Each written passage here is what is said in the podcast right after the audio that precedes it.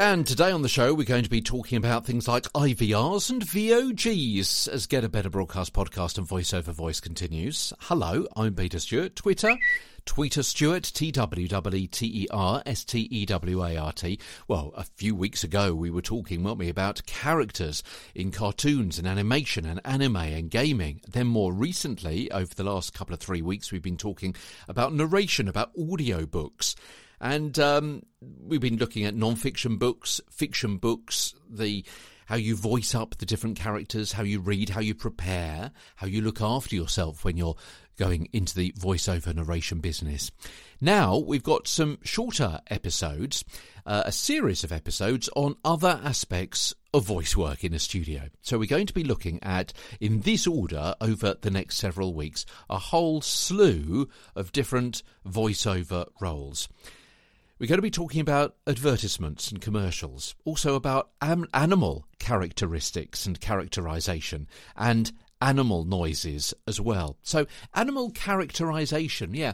How do you voice up the sound of Bobby Badger or Sally the Sloth or Jerry the Giraffe? How do you do that? What kind of voice do you give different animals? What voice do you have to consider when you're coming up with a voice for a dog or a cat? Mm-hmm. And also, how do you do animal noises? So, we're going to be giving you a few short tips on those over the next few days.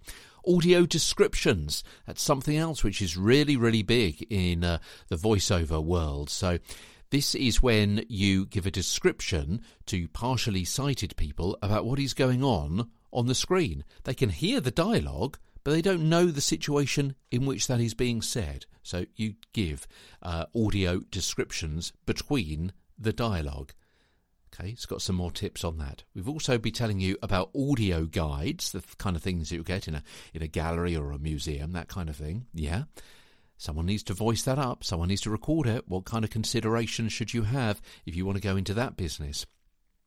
We'll also be talking about brand voices and dubbing as well. So several different kinds of dubbing. So you, you may see on news programs where someone's foreign voice is is, is dubbed.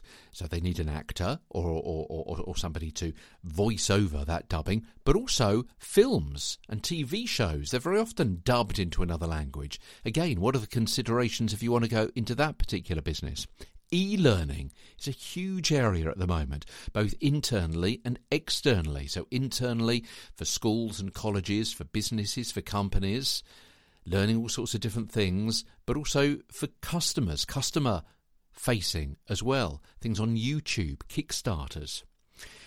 We're also going to be telling you how to read lists and casts. Now, a list could be short as, as three different elements. How do you get the intonation right for a list? How do you get the intonation right if you have to read a cast list?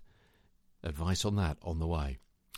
Live events and announcements. Now, these are often called voice of God.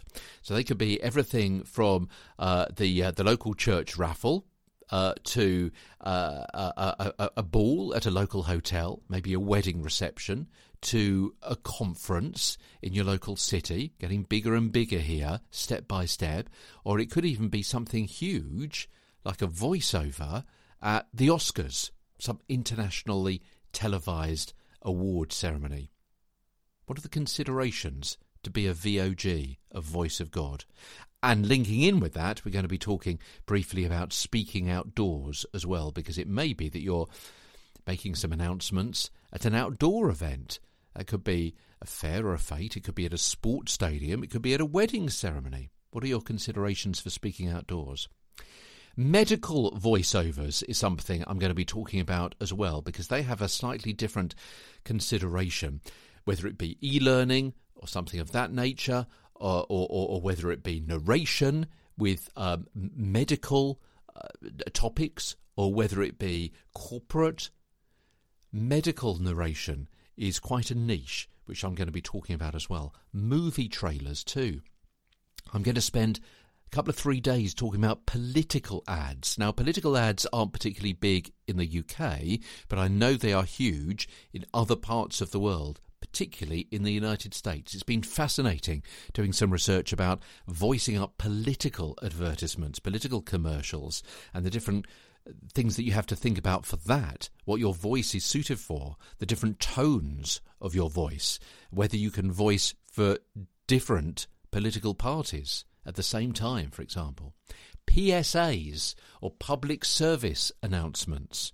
Talking about that too. Also, station imaging and MOH or IVR, telephony voiceover, messages on hold, integrated voice response, the kind of thing you might get if you're phoning up do you do this anymore? You're phoning up the local cinema to book a ticket, and it tells you uh, what is what is on in each theatre at different times, and so on. You have to press the buttons on your keypad to get through to different different listings, or, or, or still nowadays, if you need to get through to a hospital or to a business, and you have to press different things on your keypad to get you through. Somebody's voicing all of those messages. That could be you.